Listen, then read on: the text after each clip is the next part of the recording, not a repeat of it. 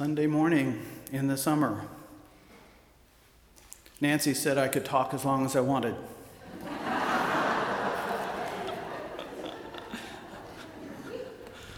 Uh, we'll see where that goes. I want to th- thank Michael and Nancy Taylor for inviting me to be in the pulpit again. Uh, it, it really, truly is a homecoming for me. And I want to thank Shirley and Roger Cunningham for hosting me. Shirley's away in Kansas City, and, uh, but she made sure that I was going to, to bother Roger, who, who probably could have just studied Chinese and had a fine weekend without me. but we did have a, a, a good supper and, and, uh, and, and a good conversation. I really appreciate appreciate seeing the folks that I miss. I didn't realize it's been six years since I've been in this pulpit, since I've been here. Six years since I was your intern. That, that's in seminary. I was a student. You taught me a lot. I'm really grateful to UU Peoria for launching me into ministry.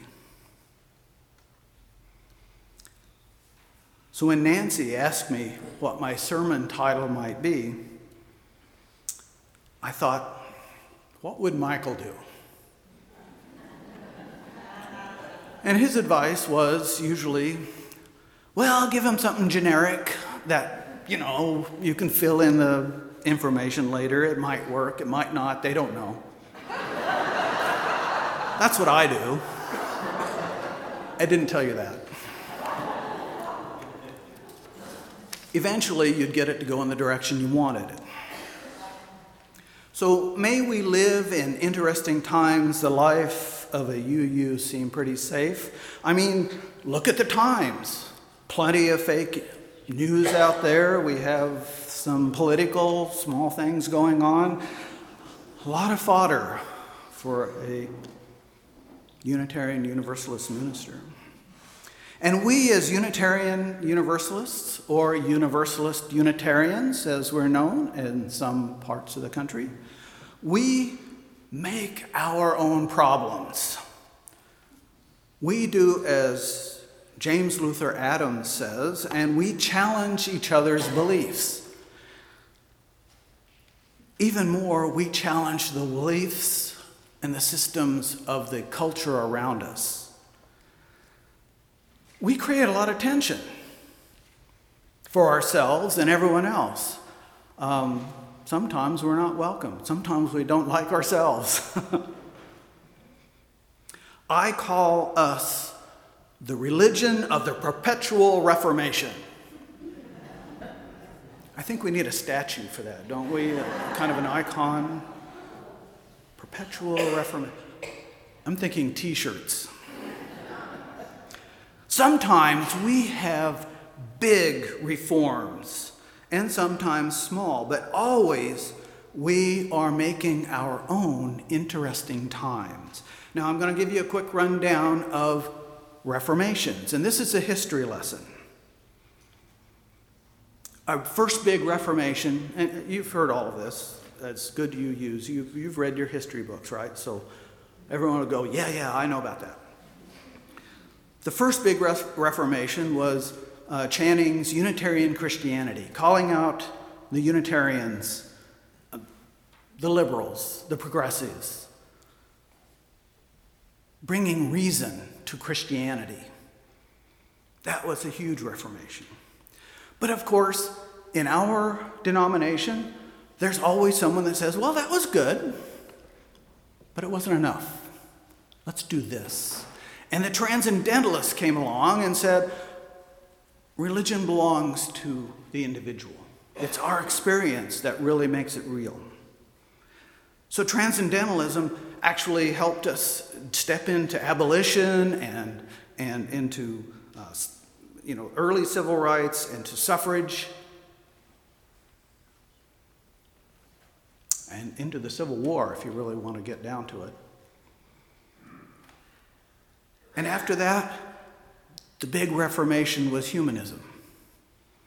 And humanism pushed us more into the rational side, created a, a, place of you don't have to be a theist or non theist to be a UU. We finally figured that out. It took a while. We were mad at each other for a long time, and I think we still are. But that also then created a space for feminism. The women looked at all of this and said, Well, we've lost spirituality in this. We've lost a sense of self. Women and children aren't part of our principles, and, and we didn't have sources. So it was women, feminism, who came in and reformed us and gave us our principles and sources as we know them now. And that opened us up to LGBTQ, welcoming, saying, oh, yeah, we can welcome lots of people. And that also helped us step into the civil rights era. We welcomed paganism, earth spirituality, and all the ecological issues that come with that. We have lots of reformation within our history. When I was here in Peoria six years ago, six years ago, I remember we were part of the challenge to the city and to us to be more tolerant of its Muslim and immigrant population. There was raised tension. 9 11 wasn't that far away, and terrorism, airplanes blowing up.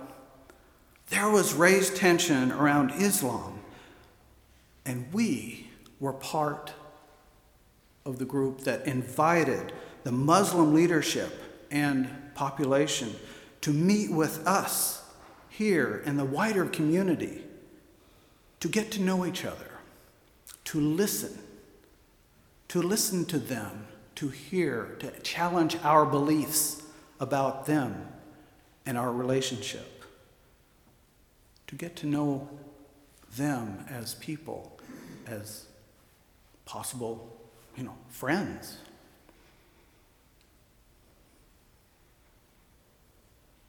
That same year, we hosted a seminar on transgender issues. We showed movies about that brought up the issue of trans- transgenderism. We hosted educational uh, seminar. We brought in an expert. We talked. We listened. We listened to people who were transgender so that we could change our beliefs this was a major work to challenge who we are. This congregation and its leadership, we would step into the social justice needs of Peoria. And I was very, I'm, I'm proud of you. I know you've continued that. You've done that in a personal way and as a church community. I know folks working on environmental issues, on elder rights, and I love your opening where you speak to the Peoria. We need that. We need to be reminded. We challenge our beliefs all the time in Unitarian Universalism. So after I left Peoria and graduated, was ordained, and you were part of my ordination. I found this same attitude of reformation at my first call as an interim minister to Topeka, Kansas Fellowship, UUFT, UU Fellowship of Topeka, in 2012. Now, this is my travel log. Okay, so I went from Peoria back to Chicago, finished my degree. I actually um, spent some time as a chaplain at Rush Hospital in Chicago, and then I went to Topeka to be an interim minister for two years. Now, Topeka's challenge of beliefs and its history of Reformation was around the AIDS crisis. One of Topeka's members in the 80s, Toby Scanlon, was afflicted by AIDS. And this was early in the crisis when it was a panic about it. Nobody knew what to do. What is this plague? Who are we in relationship to that? The, the fellowship was suddenly called to listen to one of its own members as to who they were in relationship to AIDS, to the gay community. The fellowship challenged its beliefs and rallied around Toby, caring for him through his death. And beyond that, they became a force in the community so that there were community organizations formed to care for those with AIDS, to actually uh, to be part of the gay community. Their work at Reformation helped change Unitarian Universalism. It helped change Topeka. And Topeka is hard to change. I'm going to tell you something. Peoria is actually, yeah, Topeka, Kansas. Think about that. The fellowship there listened and they changed. They changed their beliefs and they became better. When they grew from this, and they built a new building. They named their sanctuary Scanlon Hall after Toby, a tribute to Toby and their growth as Unitarian Universalists. Now, I have to tell you, one of the great things about that Topeka, Topeka Fellowship is uh, this is the capital of Kansas. So they have the yellow shirts. The Kansas legislature knows when they have an issue on their docket that Unitarian Universalists are interested in because out in the audience, yellow shirts, standing on the side of love, and they're there. They go, oh boy, they're here again. what have we done wrong? They go looking for trouble, this fellowship. They go looking for interesting times. While I was there, do you know about the Westboro Baptist Church? Okay.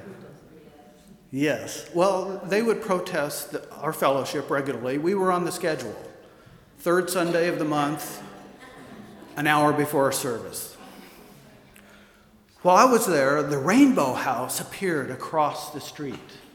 I don't know if you know that. The, Aaron, Aaron, I forgot his last name, Aaron came to town and in the middle of the night painted, bought a house and painted it rainbow colors. And then and the next day, across the street from the Westboro Baptist Church is this rainbow house. And we adopted them and they adopted us. They wanted a place to speak to the community, and I said, have our pulpit. And we worked for two years to establish a relationship with change, a place to listen where gay people, LGBTQ people could come and be free and listen to each other, and we listened to them. And in that time, a friend of mine, I developed a friendship with Stephanie Mott, a transgender rights activist. And I hope she comes here sometime to speak. A little fellowship in Topeka, Kansas listened and challenged themselves, and they changed. And they changed the world around them.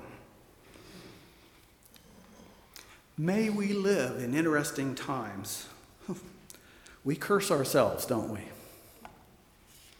I was called to be the minister to Fayetteville, Arkansas in 2014. And I have to say, not people, not too many people in Illinois even think about Arkansas. I say, Arkansas, what do you think? Yeah, okay. Ozarks, right? I'll go vacation there. I might retire. There's a lot of Chicago people retired in the Ozarks, but not Arkansas. Why would we go there? But Fayetteville is a beautiful town. University of Arkansas is there. And I will admit, it's a little blue spot in a red state. And I like the challenge. I like the challenge to challenge others, to get them to think, to challenge their beliefs to be active in the Reformation, and Arkansas has a lot of Reformation to do. The first week that I moved to Arkansas, I, we haven't unpacked very much. And I find out that Tuesday night, the city was having an open mic night to speak to an ordinance that anti discrimination it said that in employment, in housing, and in businesses cannot discriminate. If you are a, a veteran of religion, you can't discriminate against religion, but they had also put in sexuality and gender. And that sexuality and gender piece, that challenged some people's beliefs. So I went on Tuesday afternoon and I got in line to comment on the ordinance. And at 1:45 in the morning, I got to speak to the mayor and the council. And I would speak to the city council about representing Unitarian Universalism, a religious people who worked for the worth and dignity of others. We have a long history of being in this place, of challenging others to be more free and help them. We worked against discrimination. We stand in favor of this ordinance and hope the council will pass it because it will be, it will mean more freedom and more love in the world. Now, the main factors against, the main arguments against the ordinance from some conservative churches were that there was really no discrimination at all in Fayetteville. Everybody was free to do as they wished. There, nobody's being hurt. So, why do this ordinance? And the other argument was bathrooms. Well, transgender people in bathrooms. Now, the city council, long story short, the city council passed the ordinance the big fundamentalist church in the area brought in huge, overly paid lawyers and stuffed and got us got them to put it on a ballot so that we had to vote on it. And then they brought busloads of their people to the to the ballot box and the ordinance was overturned. And that just I'll use the Midwest term, torqued me off it torqued a lot of us off. And we knew that we had to do something different to make this happen. And what that difference was, was challenging our beliefs that we could just go and make this happen. We had to challenge the beliefs of the LGBTQ community that they didn't have power and we stepped into a place of relationship and said, if we don't, if you don't share your stories about what's really happening, if you don't have a face, then this will never happen.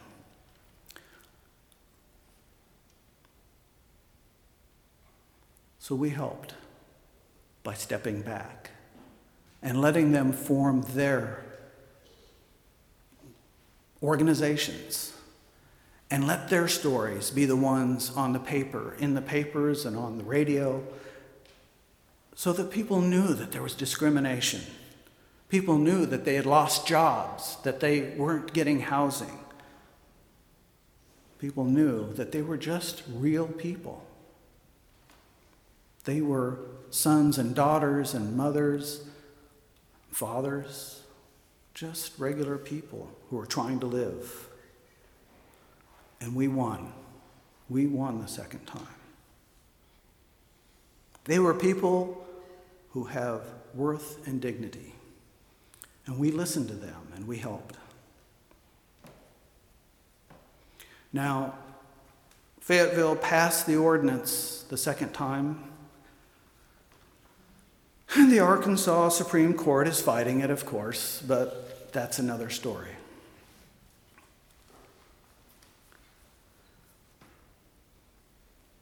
The other piece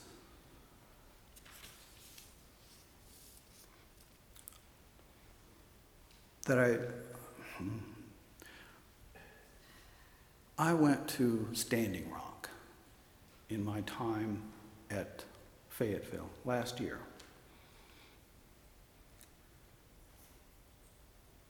And I was changed. I, I became part of a story of a failure, a failure for Unitarian Universalism. We fail as well as have victories. We can fail spectacularly. And I know that, that Reverend White and your supremacy uh, teach in. You talked about this, and you've talked about this before. In the 60s, in the civil rights era, we stepped onto a bridge in Selma. We stepped onto a bridge with Martin Luther King Jr. We were there, and we marched, and we gave blood to the civil rights movement. And African Americans were joining Unitarian Universalism. This is a free religion. This is a religion where they could explore who they were. I, everything that I like about you, you, they like about it too. But we failed. We failed them. As Michael and Linda spoke about, our history, our foundations were, and they are, too white. We just couldn't let them be them, organized to become black UUs. We didn't listen to them. We didn't step back and, and listen. They didn't grow up in Unitarian Universalism like white, regular, regular folks did they had to come into it and figure out who they were on their own. And we wouldn't give them permission to do that. We already assume that everybody's free if you step in that door, that you see yourself, that you see who you are in this congregation, in congregations all across the country. But you don't.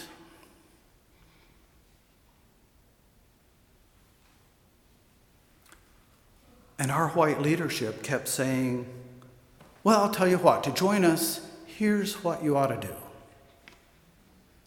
Here's what you ought to do. Instead of letting them tell us what they needed to do. So African Americans left.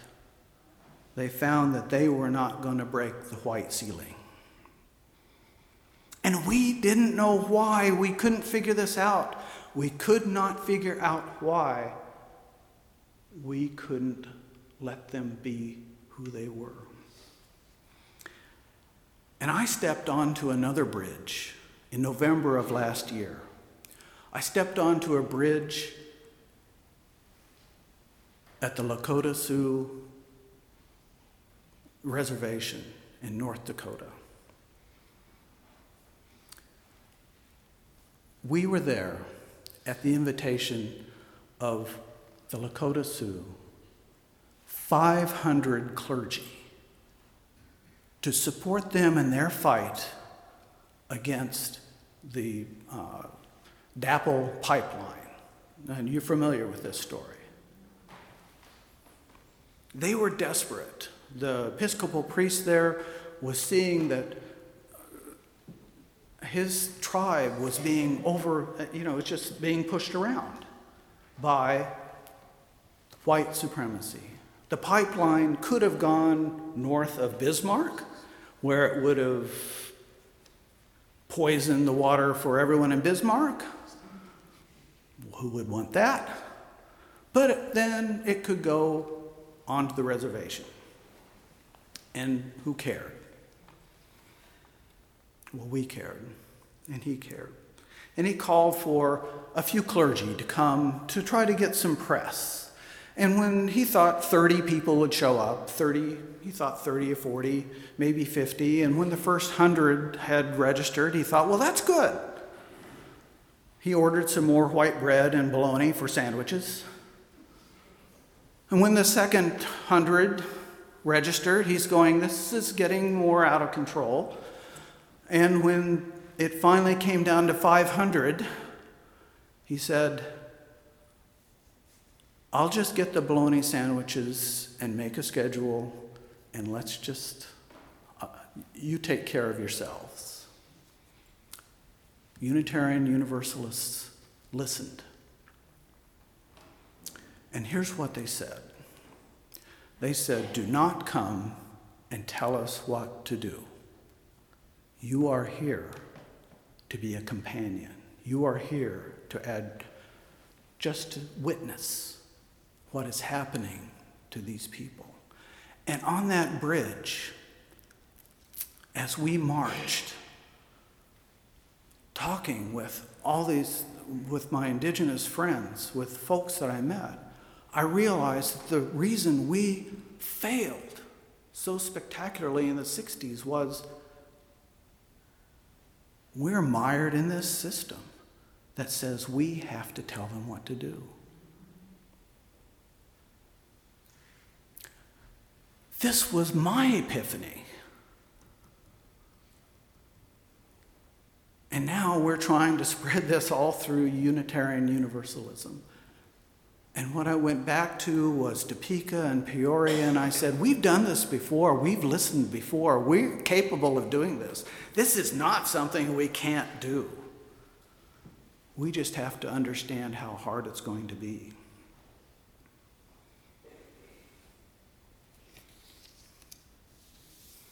I think we've been given a second chance, a second chance to do this work.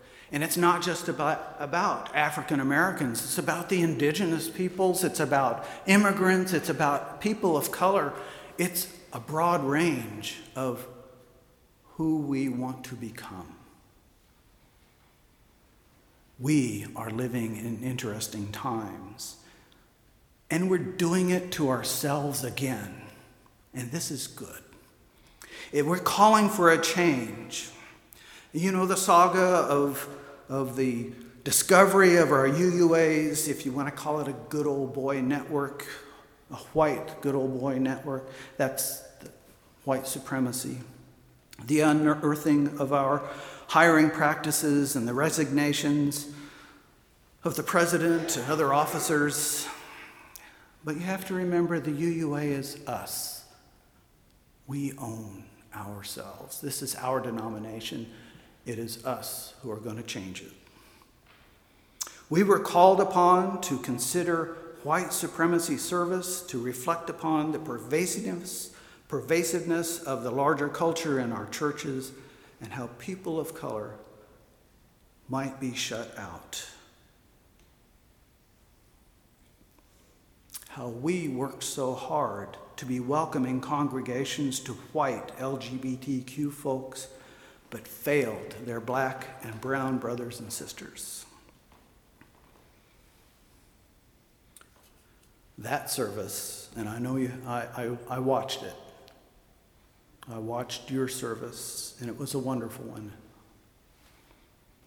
In this church, and in my church, and churches all across Unitarian Universalism, is only the beginning. The beginning of our greatest reformation. This is work. Work to figure out how to dismantle white supremacy from within. So that our whiteness is an equal color to black and brown and all the rest of the rainbow. And we, we are already moving this way. We, we can do this. It is us, it is in our blood, it is who we are, it is our DNA to change. It's going to be hard because also in our DNA is white supremacy.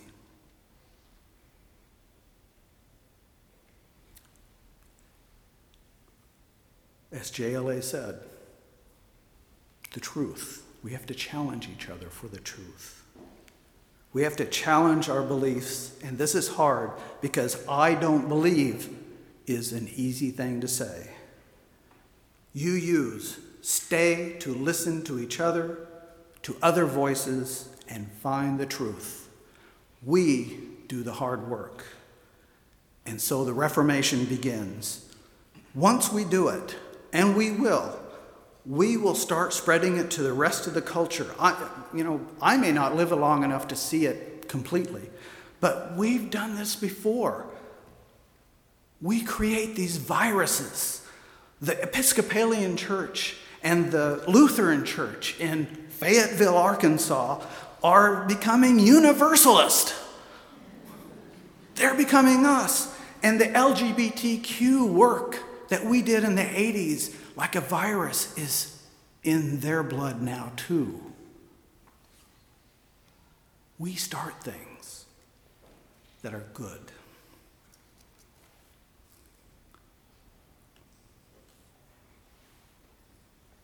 Now, I wanted to share with you my experience of Unitarian Universalism since I left you six years ago.